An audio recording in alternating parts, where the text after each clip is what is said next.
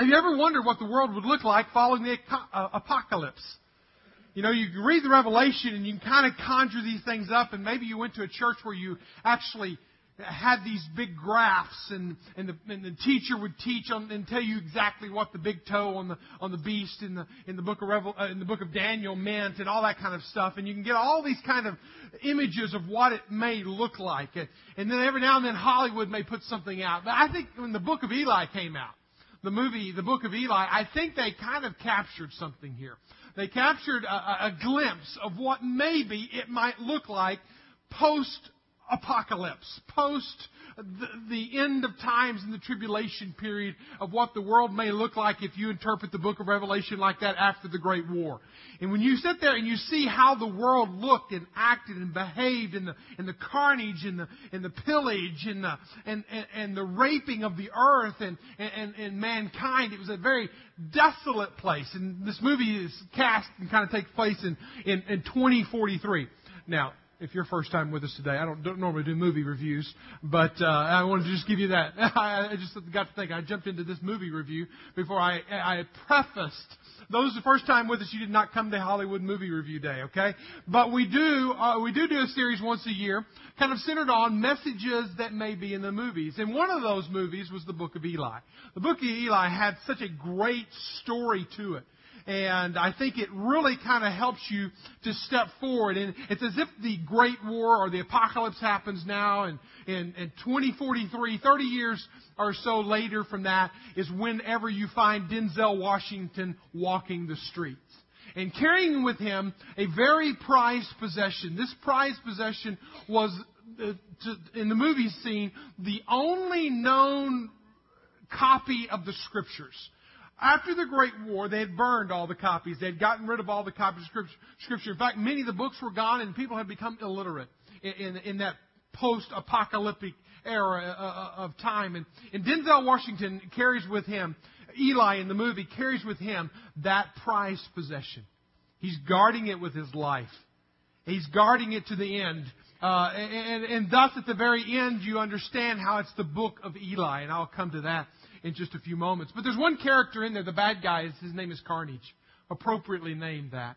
And as you think about this guy, this guy is the mean guy, the evil guy in the movie, and he wants what Denzel has. He doesn't know Denzel has it till on into the movie a little bit, but he once he figures it out, he's in an all-out pursuit to get the book, to get the book of Eli, to get the Bible.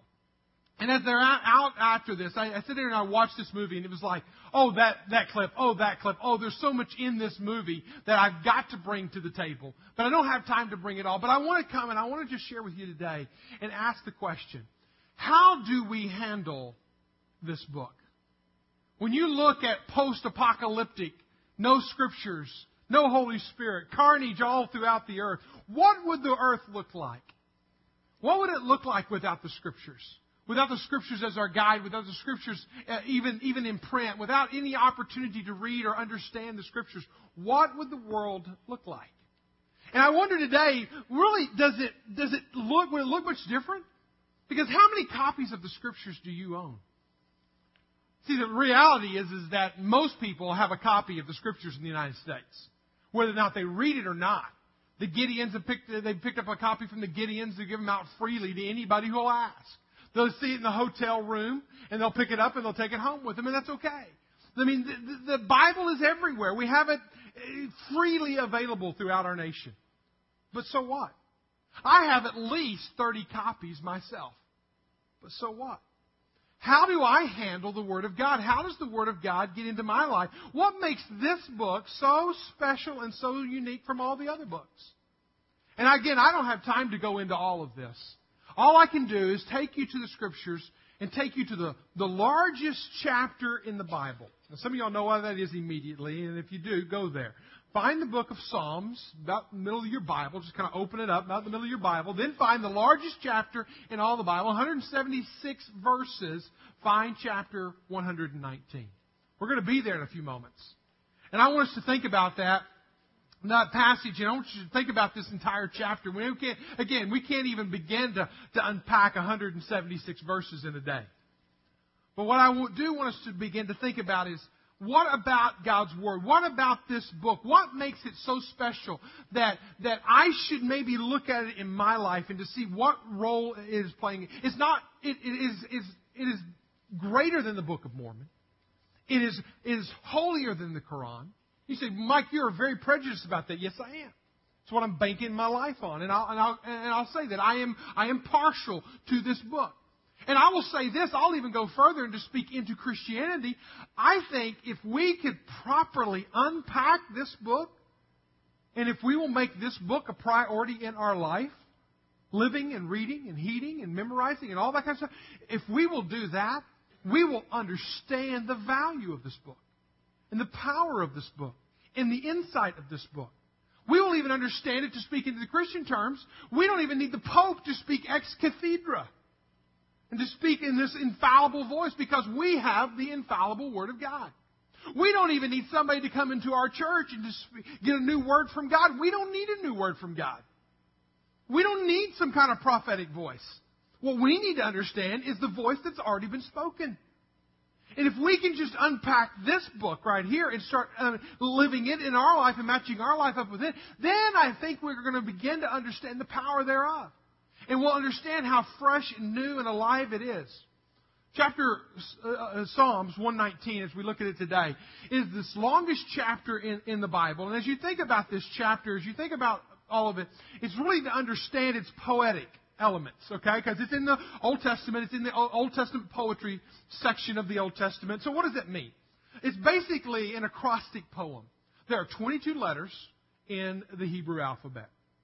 And what, what the writer does, who we believe is, is David, what the writer does is he takes the 22 letters of the Hebrew alphabet and he develops stanzas, stanzas, sections of poetry for each of the letters of the Hebrew alphabet. He takes every one of them and in eight verses, and you'll even notice it if you look at in your in your text, you'll find that in Psalm 119, verse 1, right before it begins, it starts with the word Aleph. And then it goes down to verse 9 and you see the word Beit. Then you go down to verse 17, you see the word Gimel. Those are actually the Hebrew letters. And as you go through this, you see this acrostic unfolding. Now, why would David write this poetic acrostic poem? And any time you see in Hebrew poetry, and I know you really came to hear about Hebrew poetry today, anytime you see an acrostic of a, of a Hebrew poetry of the, of the Hebrew alphabet, it is speaking of completion. Let me give you another example. Proverbs 31 is another acrostic of the Hebrew uh, alphabet, and it speaks of the complete woman. Okay? So what we have here is we have the complete scriptures, we have a complete woman in verse in Proverbs 31. It speaks of Scripture being complete. We don't need the extra. We don't need the add-on. It's as if you were to take letter A, B, C, D of our of our alphabet and to, to write poetically about the Scriptures. Now, throughout this throughout this one chapter, there are many words to describe many words to describe the Scriptures. They use the word word, law, saying, statute, way, commandments, path, testimonies, precepts, and judgment. All of these just elevate for us a heightened respect for what's in this book. Now, again, I, I know today, because I know in my own heart, I struggle with being excited at times about this book. Because it's common. I have 30 copies of it. And that's not even the digital copy, copies I have. Alright? That's 30 hard copies. It's hard to get excited about a book that you've grown up with all your life. So what is it that should stir me about this book? How is it that, that it should stir me? And again, to use the movie as the, the springboard today, to think about this movie, is they realized the value when you didn't have the book. Chuck Swindoll tells the story in pre uh, fall of Soviet uh, the Soviet Union when John Van Diest went to the uh, representative of the Evangelical Christian Publishers, was allotted so many boxes, just three or four boxes, to take in to Moscow and to distribute for free at a booksellers convention. Most of the books in this booksellers convention were communist propaganda. But to show the world that they were free in their Christian faith, free in their communism, they allowed this evangelical Christian publishers to come into the Moscow Book Fair and to set up a display and to distribute a select number of Bibles. Well, guess what happened? There was a rush on those Bibles. They could not get enough Bibles. They couldn't bring any more Bibles in. And finally, when all the Bibles were dis- distributed, there was one man who came up with tears in his eyes and said, Do you not have one more Bible? He said, I don't have any more Bibles. I am so sorry. I wish I could give you more Bibles. There are no more Bibles. And he just went through the whole spill. And, and, and finally he said, Well, can I have the box? He said, What are you, there's nothing in the box. He said, No, if I can't have the Bible, can I have the box that carried the Bible? And I think sometimes what we need to do is we need to think about our Christian freedoms. And think about, in our freedoms, we have become apathetic with God's Word. In our busyness of life, we have taken this book and we have pushed it to the side. To the point now that we don't even open it. it, it, it we, don't even, we don't even bother with it when we get into a crunch, we get into a situation, then we, we might turn to something then. But really, in the, in the end, we don't make this a part of our life. We don't set it as a rule of, a standard for our life. I want you to understand again what Psalm 119 is doing is he's trying to elevate this book to say, listen, we need to understand the value of this book and let it pour itself into our lives. And that maybe some of the junk in our life that we bring on and then we blame God for. He actually had a plan in this book that would have prevented the junk that got into our life had we read it and heeded it and lived by it. That maybe the junk isn't God's fault, but it's our fault because we're not living His Word. Listen to just a, a sampling of this, of this poem, one stanza. Psalm 119, verse 97. I'm going to read through verse 104. This is just one stanza of the, uh, of the stanza Mem. It says, Oh, how I love your law.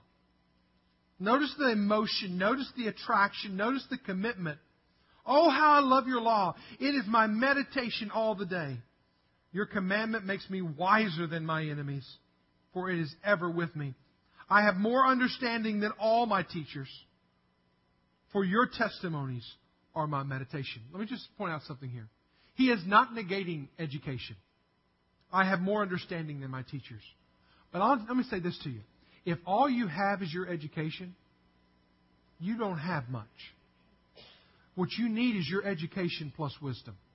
You need your education plus direction. You need your education plus God's Word. Because God's Word, God's wisdom will help you apply your education for the good of mankind and the good of God's kingdom. So what, what David was saying here is, listen, I've got my training, I've got my education, but now I am now even further because I have your word. I understand more than the aged, for I keep your precepts. I hold back my feet. I hold back my feet from every evil way in order to keep your word. I do not turn aside from your rules, for you have taught me. How sweet are your words. To my taste, sweeter than the honey to my mouth. Through your precepts, I get understanding. Therefore, I hate every false way. Why is it that we dabble in stupidity? It's because of that last verse. What did it say? I get understanding. Your precepts, I get understanding. Therefore, I hate every false way. It's because we don't hate stupidity. We don't hate sin. It's because we don't hate it, therefore we dabble in it, therefore we get messed up in it, therefore we end up in all this trouble in our life. But if we understood and if we loved God's Word, if we were in God's Word, if we allowed it to change our lives, then we would see the difference in our life. So what is it today that we can learn from the fictional character Eli in the movie? But what can we learn from the true life character of David?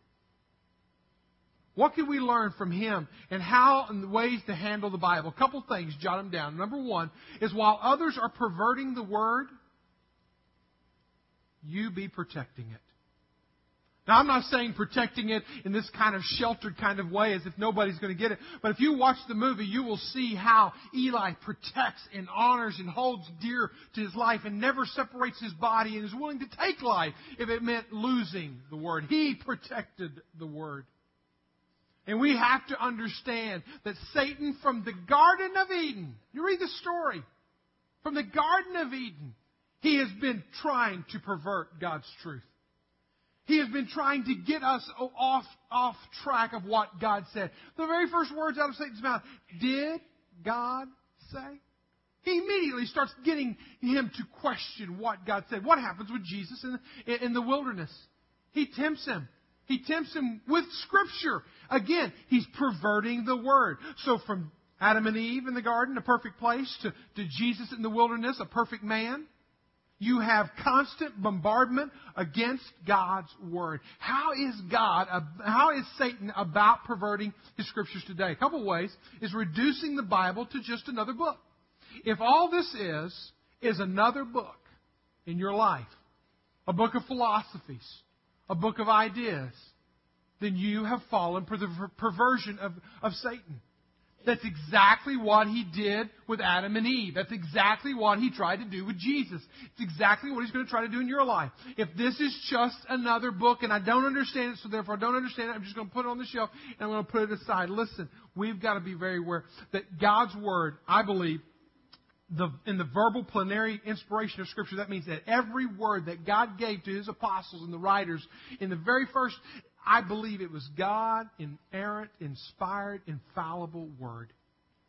And that it is not in any way with any mixture of error, and that we need to bank our lives on this. The problem is we don't know what we're banking on. We got to realize the, the mystery and the history of this book. It's amazing. The Bible was written over a span of 1,500 years by 40 different generations by more than 40 different people in all walks of life. There were kings, there were fishermen, there were farmers, there were poets, there were doctors, there were contractors, there were young, they were old. There were three different continents in three different languages. Yet I'll say this the Bible doesn't contradict itself ethically, theologically, doctrinally, historically, scientifically, philosophically, or morally. It is something out there. It is a book out there that is better than anything on Oprah's summer reading list. All right, there may be some good books on that reading list. But I'll tell you, it is the better of anything you have out there. Get into it. It's hard. I don't understand it. Where do I start? I understand that. Listen, don't worry about what you don't understand. Just start paying attention to what you do understand, and pretty soon the part you don't understand will begin to make sense to you. Does that, does that make sense? All right? Think about it. Just start paying attention and applying what you do read and, what, and, let it begin to make a difference. But we're living in a world where this belief is ever shrinking away in this post-Christian era. Again, Satan is about reducing the Bible down to just another book. But understand this, that 75% of the, uh, the residents of Arkansas and Alabama believe the Bible to be literally true. But 22% of the residents of Vermont and Massachusetts say, say that. What, what, was, what am I saying? Am I picking on Vermont and Massachusetts? No. It was a study that was published in Christianity Today. But it goes to show you across America, there is an ever decreasing of belief that this is God's Word. And we need to be aware of that. And we need to be cautious of that. You know, if Satan can make the Bible hazy to you, to where it's questionable and he can distort it, he's got you. But if he can't make it hazy, he'll make you lazy. Which brings me to the second way he perverts scriptures. And when he gets you believing that hearing it but not obeying it is good enough. If he can get you just thinking that, hey, I've been to church. Hey, I read the scriptures on the screen. Hey, I, I can appreciate, hey, I believe in the inerrant, infallible Word of God, even though I don't know what it means. But I believe in that. But, you know, and, and occasionally I may even break it open and read it. But if, I, if, if, if he can get us to think that if we can just hear it, but not obey it, then that's okay. But I tell you, there is great indignation in the heart of David whenever he makes this statement. Hot indignation seizes me because of the wicked who forsake your law. That doesn't mean just, just forsake it and leave it on the shelf. They don't even live it. If we don't live this book, if we don't find the principles in this book and live them out, then we are missing it. And there's great it is not enough just to attend and to consume God's Word. I must to attend to God's Word and allow it to change my life. Now, I have a question for you. I want you to answer this in your own heart. How has God's Word, in your own time with God's Word, changed your life in the past week? Have you even cracked it? Or maybe you've cracked it and read it. But how has it changed you? See, the book is constantly about changing us. You heard last week from Wade, it's about transformation that we're about. It's not about giving out religious goods and services. It's not just about attending and consuming. It's about, if, and, and if we're not careful, we will get into the hearing mode and we'll think that that's good enough, or that was a cool story, or that was a nice insight, or I like that fact, and we think that that is good enough. We maybe get a little blip of a little spark of inspiration when we're here on Sunday, and that might be good, but a spark that is not tended to will never become a flame. He can't make it hazy, he'll make us lazy. To where we think that hearing it is all I need to do. James chapter 1 verse 22 says, Be doers of the word, not hearers only, deceiving yourself. One of the names for Satan is he is a deceiver. So literally what we do is we make ourselves the deceived. We make ourselves like Satan. When we think that I can hear it and that's all I need to do, what does God's Word teach us? How does God's Word change us? You know how God's Word can help you? God's Word can help you live a moral life. God's Word, God's Word can help you keep your marriage on track. God's Word can help you with your ethics. Verse 9 of Psalm 119, you can go back there and underscore it. It's a great verse worth memorizing. How can a man keep his way pure? By guarding it according to your word. He comes right back to the Word of God. If the Word of God aren't the standards by which we're living, we are deceiving ourselves. If they're not helping to shape the way we think and move and breathe and, and, and exist, there are so many decisions you make in life. Guess what? God's Word can help you with the decisions you face in life. Right now, some of you are facing monstrous decisions. How are you going to handle that? How are you going to process through that? How are you going to make the right decision? How do you know God's a part of that decision? Here's another Psalm 119, 105. It says, Your word is a lamp unto my feet and a light unto my path. You know what I want to challenge you to do? Something that I do every day. I won't say I do it every day, but I'll say I'll do it nine days out of ten. And that is this, is I'll take a chapter a day just start there. If you may do two chapters, do two. If you do a, a book, do a book. I don't, I don't care, but start with a chapter. And just read a chapter a day. You don't know where to start? There's so many places. Go to Proverbs, go to Psalms, go to John. You know, go anywhere, but I'm, there's some of these are a little easier than others, but just find a place, dive into it, read a chapter a day and let this book begin to change you. Let, again, don't worry about what you don't understand. Just pay attention to what you do understand. And what you don't understand will begin to make sense to you in time. If you could just walk away, and I'll try to walk away with one simple sentence, one simple sentence of this is the change that God is calling me to. As I listen to it prayerfully and read it prayerfully into my life. The second, the second way we should handle God's Word is that while others are scavenging for life, you ought to live in the life. This book is alive. This book is unlike any other book because it is alive. This book is like any other book because it gives you life and you are able to live at a different plane and a different insight with different wisdom. It makes you wiser than your teachers. How can that be? It's because this book is alive and it gives you elements to your life that you would not have any other way. Hebrews 4:12 says like this, the word of God is living and active. And when you read through Psalm 119 again, probably the chapter of all the Bible that speaks highest and greatest to the to the power of God's word. Listen to all the times that David said again and again, he equates life with God's Word. Listen to these. Verse 25 Give me life according to your Word. give me life. Verse 37, in your ways. Verse 40, I long for your precepts. In your righteousness, give me life. Verse 50, your promise gives me life. Verse uh, 107, give me life, O Lord, according to your word. Verse 144, give me understanding that I may live. God's word brings you life.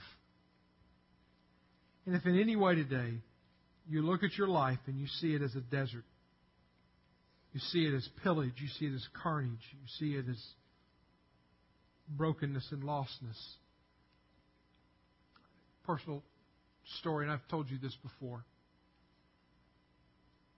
I have never in my life got myself out of a funk. Anybody ever have a funk? Everybody get into a funk in here? Raise your hand if you've ever been in a funk. If you're not, you're lying, all right? I've never got out of a funk in my life that the Word of God was not a part of that. That true, sustainable living,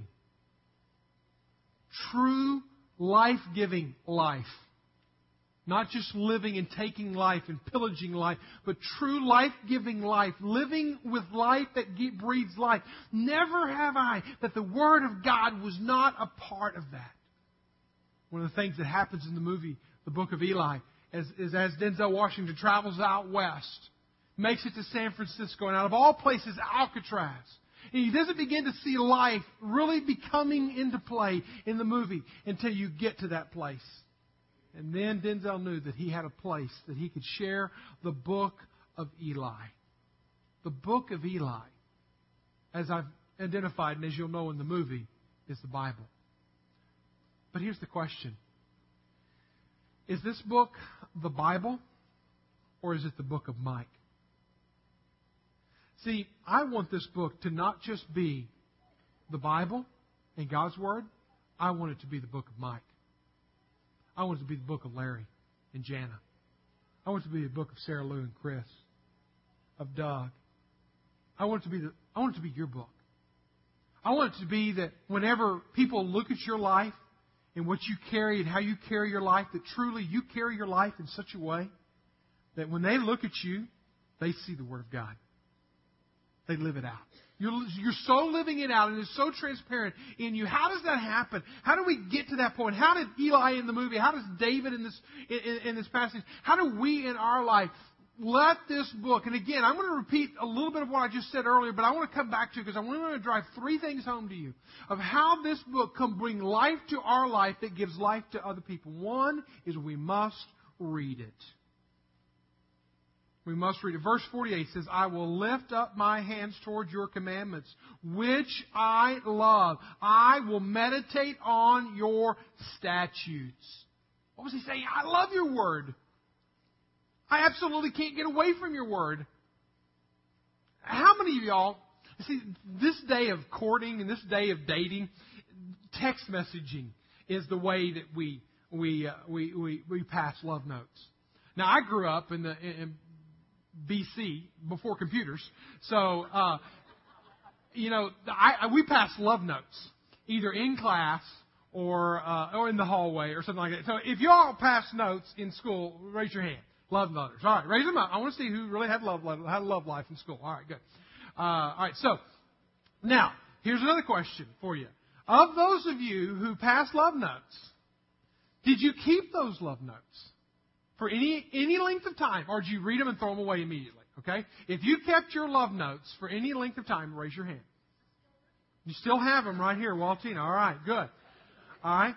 Uh, Lori broke up with me one time and I burned them all. All right, so uh, of course she brought out that she has all of hers of mine, so she had more. But uh, anyway, uh, that's another story, another day. The um, the uh, all right. So how many of y'all still have your love notes from your mate? All right, all right, good. A few of y'all kept them. They're worth keeping, right? Now you read those. Now today we have text messages and you just delete them. I guess I don't know what you do with them, but there's something about that that there was romance, there was affection, there was emotional connection to the point that today you would keep them in a shoebox somewhere because they were to you. What if we were to take this book and to understand it as a God's love letter to us? man, we would not stop reading it. A chapter a day, that's for the wimps. Get in there, man. You got to dive in there. It becomes God's love letter to you. Him speaking truth into your life. Please see it that way. Read it. Allow yourself to have time in it. Psalm 127 says, I love your commandments above gold and above, excuse me, above uh, gold and above fine gold. I love it so much, God. I can't get away from them. Problem is today, listen, I can't say anything today to get you excited about God's Word. I can't. I can only stir in you, hopefully, a heart of conviction, a heart of trouble stir you up, shake you up a little bit today. But when you leave here and you get in God's Word and you spend that 30 minutes, that 20 minutes, that whatever, and you start writing down those little things that God teaches you, and you start living them out, and you start making decisions according to it, listen, I won't have to motivate you to read God's Word. You will realize through your life that it makes all the difference in your life please, I beg you, I challenge you to read it. Make a time, make a spot, make a place, make time in your, your life for what you love, and let it be God's Word. Number two, memorize it. There needs to be something about this Word that brings you back hour by hour to it. It can't be just something that you pick it up on Sunday or something that you pick it up on Saturday night before you teach the children on Sunday morning. It's got to be something that is a part of you, that you're actually storing it up, packing it down. And hour by hour, it is a part of your life. Verse 11 uh, of Psalm 119. There's so many other verses I could read from. I could read from Joshua and others, but here, I have stored up your word in my heart that I might not sin against you. Psalm 119, 15, and 16. Listen to this. I will meditate on your precepts and fix my eyes on your ways. I will, I will delight in your statutes. I will not forget your word. So how do you memorize it? I know I hear all the excuses. Already now, I can't memorize anything. You can if it's valuable. You know, this is the way you do it. It's got to become a daily part of your life, an hour by hour part of your life. Where literally it fits into the rhythms of your life. Now, what is it in your life that you do on a regular basis? That you do throughout the day? You may drive around in your car. You might need to take a verse every week and put it on the dash of your car. And every time you, in the rhythm of your life, as sure as you put the key in, as sure as you buckle yourself in, you, before you go, you cite your verse for the week. Put it on the dash of your car. Maybe it's in front of the mirror. You spend a lot of time maybe in front of that baby and painting yourself up, fixing yourself up, plucking hair, and all that kind of stuff. So, what is it? Put it on the screen. Put it, put it on the mirror. And let that be the place, a rhythm of your life. If you like coffee and you go to the coffee, you go to the water cooler all the time, listen, whatever it is, figure out the rhythms of your life. You eat, I like to eat. Alright? I eat regularly. One of the rhythms of my life is that when I'm memorizing a scripture, before I'll eat, I will recite in my mind my scripture for that week. Figure out your rhythms, know your rhythms, and find place hour by hour, day by day in your life where you are going to memorize Scripture. Because here's a life principle for you possession, having the Word, without obsession equals deception. If you own this book, but it doesn't really own you, you're not obsessed with this book, it isn't an all consuming book in your life, it equals deception because you won't live it. You won't know it. You won't be able to make life's decisions based on it. The last thing is I want to emphasize again is heeding it. You must be willing and able to heed God's word. It becomes the book of Eli. It becomes the book of Mike. It becomes the book of Jan. It becomes the book of Bob, of everybody. It becomes our book whenever we read it. I want to challenge you to read it every day. I want to challenge you to memorize it every hour. And I want to challenge you to heed it every minute. I want to challenge you to read it every day, to memorize it every hour, and to heed it every minute. Would you say that with me? Read it every day, memorize it every hour, heed it every minute. Again, Read it every day. Memorize it every hour. Heed it every minute. One more time.